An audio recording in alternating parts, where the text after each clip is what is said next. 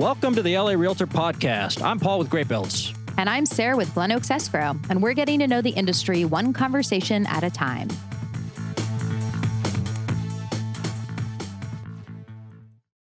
Welcome, everyone. Thanks for joining us. This week, we have a little bit of a different type of episode, which uh, I think you'll find interesting. Sara's not here, but I'm going to welcome to the show our producer, Jon. Hello, everybody. Thank you, Paul. So, Jon had a question for me, and I thought it would be an interesting conversation if we recorded this. It is the middle of March 2023, and there is a lot going on in the markets and the economy. And there's a lot of implications for real estate and real estate agents. So, I hope you enjoy this conversation. I think you'll find it interesting. Jon, what is it that you wanted to ask me? What, what did you want to chat about? So there's this uh this thing going on with SVB Mhm. and uh, San Fernando or uh, Silicon Valley. Silicon Valley Bank, and I'm only 30 years old. I know something like this may have happened in the past, but maybe you can walk me through what I want to know, what what I might need to know, and what the implications are. Yeah. So, yeah, you're right. Silicon Valley Bank failed, which is a really crazy thing to have happened.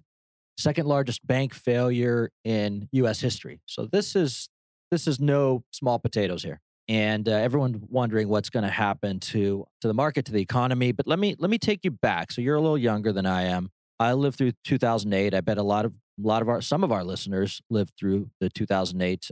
I don't know, almost depression, near depression, major recession. And uh, so I've got to take you back to what happened then to then let you know how that affected us today, which is crazy because that was a long time ago, right? Well, they say history repeats itself, so let's start from the beginning. Yeah. I mean, here's what happened. If, if I take you back a little ways, lots of bank failures. The economy was just in the in the dreads. I won't repeat what happened in 2008, but I want to tell you what happened, what the government did to help out the economy, because that that's what led us to where we are today. Essentially, the Fed to stimulate the economy from the major recession we were having in 2008 lowered rates because that's supposed to stimulate the economy. It's supposed to stimulate borrowing. So they lowered rates, lowered rates, lowered rates down to when essentially zero or near zero. It made borrowing much less expensive. They called it they called it free money almost, right? So if money is virtually free, I mean it's not really free, but it's almost free to borrow it, okay? What happens? Everybody takes out a loan cuz why not? Certainly consumers did, right? Because look at the housing market, right? Everyone took out loans at two, three, whatever percent, and we went and bought homes because money was so cheap. And so our Mhm. mortgages were cheap, right? But what also happened was other companies, other businesses could also get those really cheap loans. And so they started speculating because why not? You get this free leverage, this, these, these really inexpensive loans. So what does that mean? The venture capital world took out those loans and started putting money into, into venture capital deals. Investors, private equity funds, hedge funds use that really cheap money to buy stock market purchases, uh, uh, to buy stocks essentially. And what happens when everybody is using that quote unquote free money to buy, the prices on everything go up. Everyone's bidding, bidding, bidding. That's what happened to home prices, right? Mhm. Everybody was in the market. And that also led to iBuyers. I was just listening to a to an interview today by the chairman of Redfin, and he essentially said during that heyday, because the price of capital was so cheap, they could afford to use that leverage, use those loans to buy houses and then flip them for a very thin margin because the money didn't cost them barely anything. Now, all that being said, and this is really what's historically interesting or unusual, is the Fed kept those interest rates low for an incredibly long period of time. That was supposed to be a temporary solution. We'll keep interest rates low to stimulate the economy and then we'll ratchet them back up. So money's not free. So put that in perspective. What's the short amount of time and how long was it It's actually active for? supposed to last for three or four years. But but the market started to get used to this quote unquote cheap money. It became kind of like a sugar high or Mm. crack. Like the, the market became addicted to it. It's starting to sound familiar. Yeah. Yeah. So so it was like children on a sugar high. and they wanted more and more cheap and free money. So it should have lasted whatever number of years, and then they should have started ratcheting it up. But what really happened was it lasted till from 2008 to 2022. That's my math is right. 14 years of cheap money. That is a really long time. Normally, the Fed would not do that because they would be afraid of inflation, runaway inflation. You give too many people cheap money, they go out and spend. What happens when they go out and spend? Prices go up, inflation happens. Mhm. It didn't happen. So they just kind of assumed year after year after year hey, look, money, you know, we're keeping the rates really low, but inflation's not happening. So that means things are different this time and it's fine. Can you speculate as to why? I don't, I, I think nobody really knows exactly why inflation didn't really, because it kind of should have. Like in from economics, it kind of should have. Right. It didn't happen. Smarter people than I probably have a thesis for why it didn't happen, but it didn't. And so, so that's that's what happened until 2022.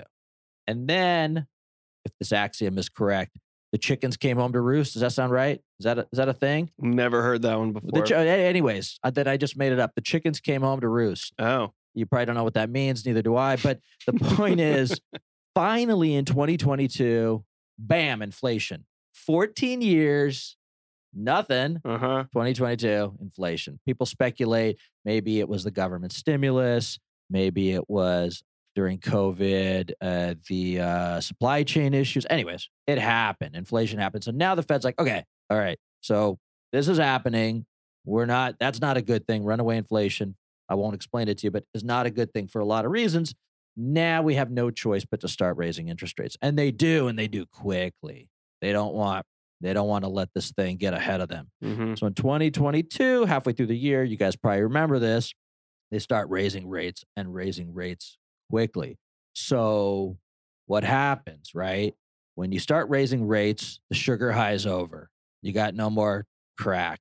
So everybody stops borrowing money to speculate on this and to speculate on stocks. Stock market goes down.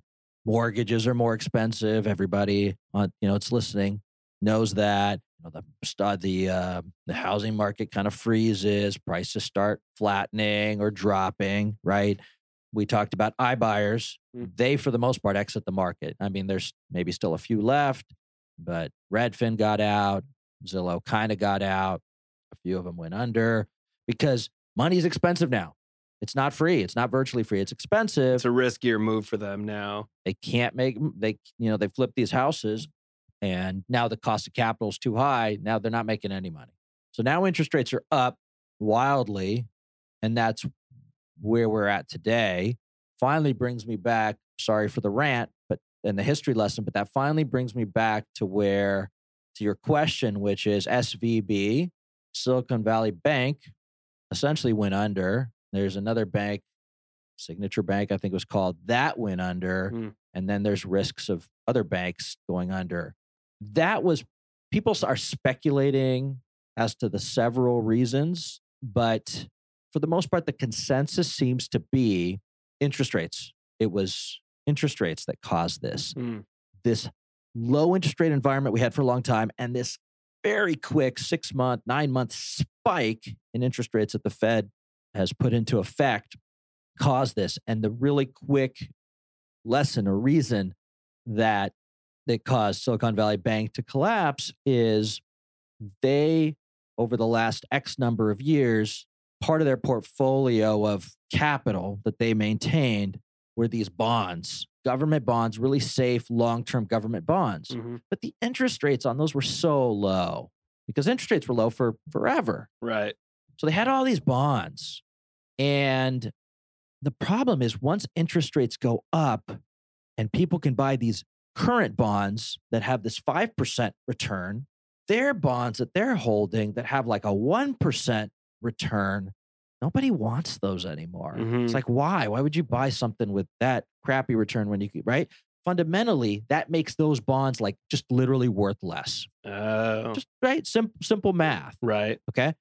So they're like, you know what? We need to sell some of these bonds. We need to create some liquidity because the, the market's a little weird and for several reasons. So all of a sudden, they're like, you know what?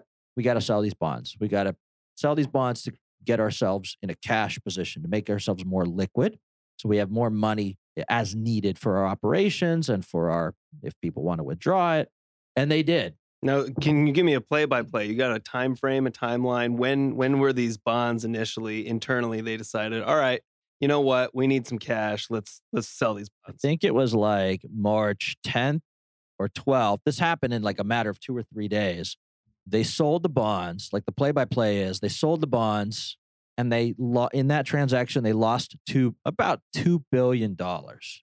As soon as the market and other media and prognosticators saw that they lost 2 billion dollars, there's a media frenzy that was like that sounds bad. Are they in trouble? Mhm. As soon as that happened, the next, maybe the next day, people that had money with the bank, uh, meaning deposits on at Silicon Valley Bank, are like, uh, uh, what, happening? Is this a sign that this bank's in trouble? You know what? Just in case, let me take out my money from this bank that seems like it's having issues and transfer it somewhere else. Right. So then, you know what what's coming next? Everybody else is like, "Huh, I'm reading in the news that people are starting to take money out of Silicon Valley Bank. I have money with Silicon Valley Bank. I you can kind of see the psychology. At that point, it's over. Right. It's over. That that's a bank run because once everybody wants their money back at once, Silicon Valley Bank's like, uh, I don't have this much money laying around in my vault in cash. I have assets. I have loans outstanding. I can't handle this. So that was the next day. And literally the day after that, the FDIC stepped in and took over that bank. That was Friday, the week before last, whatever mm-hmm. it was. And they stepped in and took over that bank and said, okay, you're no longer your own bank. Now you belong to us and we're going to figure this out. And then it was that weekend that everybody was sweating it out. The depositors going, okay, I had more money than is FDIC insured. Am I actually going to see my cash ever again? And over the weekend, maybe you, maybe this is where the part that you heard over the weekend, the FDIC said, yes, every depositor at SVB is going to get their money back. We're Mhm. going to hmm make sure that. Whoa. That's the saga. Okay. So SVB says we need some liquidity. Let's sell these bonds. Yep. Everyone sees that and freaks out. Yep. The stock drops. Yes. And same day, if not next day, as many people, pretty much everyone says, we need our money somewhere safe. It's better off under my mattress. Let me pull it out. Exactly. And that's a bank run. And and then the government says, all right, well, this is gonna ruin lives. We should do something about it. What's the implication there? What does that what does that mean? Yeah. Here's the problem is, yeah, it's going to ruin lives. It's going to ruin a lot of businesses have their deposits at SVB. They're not going to be able to make payroll. Their money's frozen. I'd be sweating it out if they told me my bank account is frozen, right? So, but they also worried, are worried that the feds are also worried about systemic risk, meaning if there's a run on Silicon Valley Bank, then everyone's going to freak out and say, well, what about my bank? You know what? I, my bank might be next. And so people that bank with maybe smaller banks or banks, banks that also might have a lot of money in those old bonds like SVB did, Mhm. uh, I better get my money out of there too. And it'll cause more runs on banks. And that's what they really want to stop is that psychology of I'm worried. Mass hysteria. Hysteria. Bad. Okay. Noted. Right. So they did, and they seem to have stemmed it for now. And so let's come back to today and and talk about what that means going forward. I don't have a crystal ball. I feel like I always ask our guests like what's going to happen in the next year. I don't have a crystal ball either, but here's what here's what's being talked about with the SVB failure.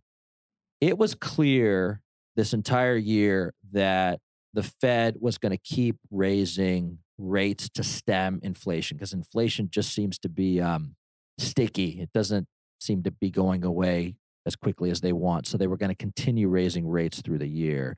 which we know, of course, is challenging for the real estate market and real estate prices hmm because interest rates mean a higher mortgage, clearly.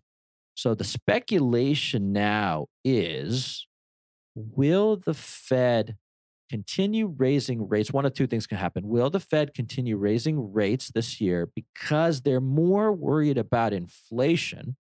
Or will they will they stop raising rates? Will they ease off these rate increases because the more they raise rates, the more risk there is in the banking sector, right? Like th- for things like the SVB failure to happen again. So, which one are they more worried about, inflation or quote unquote more bank failures? Can't answer that question. No, I I don't think anybody can. What's the crystal ball say? Look, my guess is they can't.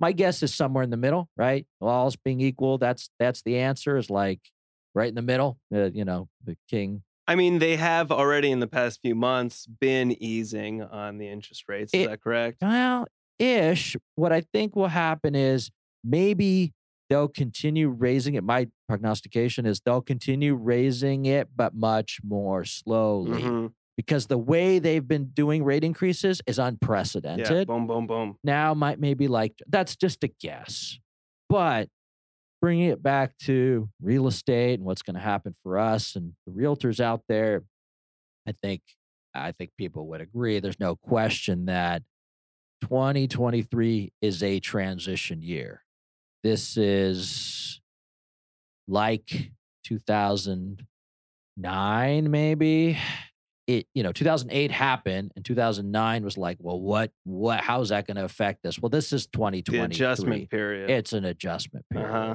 so i wish i could end this episode with and this is what's that means for us now or for our listeners now but nobody knows clearly So, what's the moral of the story? What do agents need to know?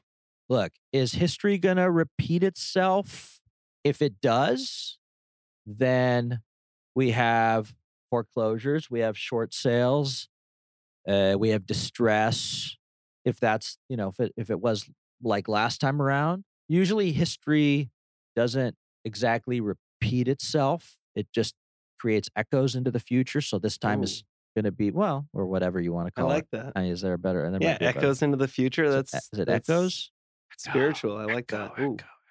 So, so the answer is we don't we don't know the exact implication, but and this is what a lot of our guests say, and I think it's dead on. Back to the basics. Well, yeah, and if there's less transactions this year, when things when this right, we talked about how a bank run is all psychology. The real estate market is all psychology Sure. when the when the press says that nobody's selling homes let's say that's the headline when uh, the market's frozen guess what the average reader thinks well if the market's frozen and then the time is not right for me to sell or not right for me to buy whatever it is so then they hold off the good news i think is when they hold off from doing it this year in theory that's just a more robust opportunity next year Right. right? That, makes sense. Just buckle down. Buckle down now, and then next year will be better, and and we'll we'll push off our home sale until the press says it's time to. So I got I got two core values from uh, from this conversation. Mm, One, kind of more relevant to the bank itself. Uh, you got to follow the money, right? you gotta you gotta keep a close eye on where the money's going, and that'll tell you the whole story. That's that's what I'm learning here, right? Definitely follow the money, which is a fun drinking game that uh, you and I came up with a while ago. I, I don't want to go off on a tangent here, but there's been banks that have failed in the last 2008. People did some pretty egregiously stupid stuff.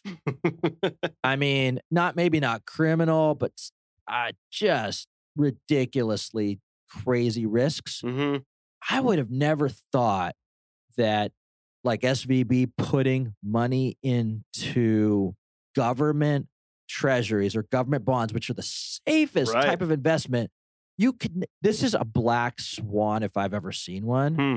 Meaning, who envisioned this? Nobody was sort of talking about this until it happened. So I don't. I don't want to say they did nothing wrong, but they didn't.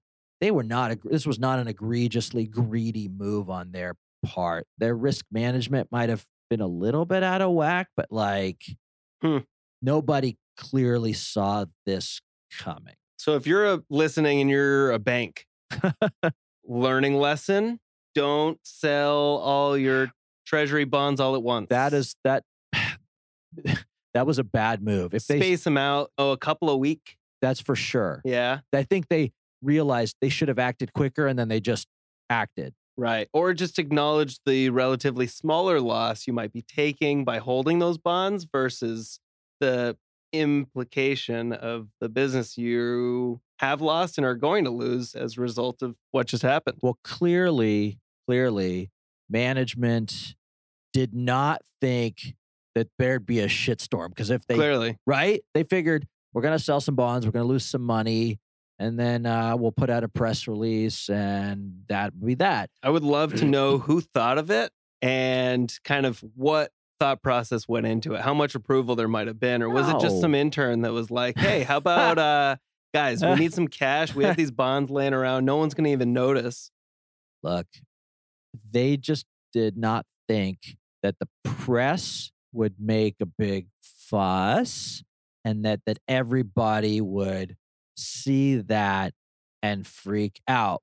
But I feel like with social media and the press and, and the 24 hour uh, news cycle, hmm you better think about every like tweet you're going to write because people could, you know, it's it's almost like people maybe for rightly or wrongly, I'm not sure, history will tell us, people canceled SVB. Right. That's what they did. Exactly. They're like, I'm not waiting. I don't know if, this bank's going to make it or not. I'm out. And because it's so much easier now than it was 10, 15, 20 years ago, Yeah. I understand there was a ton more money pulled out within 24 to 48 hours compared to back in the day. You, you just you get your news every two minutes when you check your phone, and so Right. News travels a lot faster, Yeah. and so do uh, transactions. look, it was the second biggest bank failure in US history. That's nothing to sort of sneeze at. So, anyways, that's a little history lesson. We're living through exceptionally unusual times. I don't know if that makes anybody feel any better with regard to what we're going through in the market, but as a business owner, I always say like if you can make it through the tough times, know, in, in, in a realtor's case, that's lack of transactions, you will be that much, what doesn't kill you make you, makes you stronger. So Mhm. you will be that much stronger coming out of this. And we had a great guest on, Stephanie Vitaco, a couple weeks ago. oh yeah, She's operated through, uh, go back and listen to that one, by the way, audience, if uh, listeners, if you haven't. She's operated through three different up and down cycles. She made it through and she was robust. She found a way to make a living and do well in the ups and the downs. So you can, you can do it. So what I'm getting from this is uh, I'll sum it up into three things for agents. One, if you're an agent, just prepare to buckle up and hold tight. Two, get back to the basics. Keep doing what works. Keep doing what everyone says you're supposed to do. Door knocking, cold calling, get engaged in your community, that kind of thing. And three, maybe it sounds like um, making sure that you are up to speed and well versed on all sorts of creative forms of real estate. Maybe your typical residential transactions will go down, but there may be opportunities for more creative and innovative types of transactions. What would you say about that? Yeah, yeah. Keep your eye on the ball. Uh, Stephanie told us she's getting few foreclosures here, a few short sales here. When traditional buyers bail out, maybe investors are going to come in. Stay tuned to the podcast because we're going to have, I'm sure, some amazing guests on that will talk to all of those, uh, all of those things. Anyhow, let's wrap it up, Jon. Thank you for being with me. I'm not necessarily committing to uh, replacing Sara with with you, but you were a wonderful co-host, at least for this episode. So you know we might bring you back. Thank you, Paul. I- Thank you, Paul. It's either on the front of the mic or behind the mic. I'll take it either way. There you go. Thank you for listening. I hope you found this uh, at uh, just a little bit educational, and we'll be back next week with another wonderful guest and uh, the, my, our wonderful co-host Sara. Be well. Be well. Thanks for listening. Bye bye Thanks for joining us for today's episode. I'm Paul with GreatBuildz. And I'm Sara with Glen Oaks Escrow. And if you like what you heard, make sure to subscribe, rate, and review. If you'd like to get in touch, please email us at larealtorpod at gmail.com. We'll see you next time. We'll see you next time.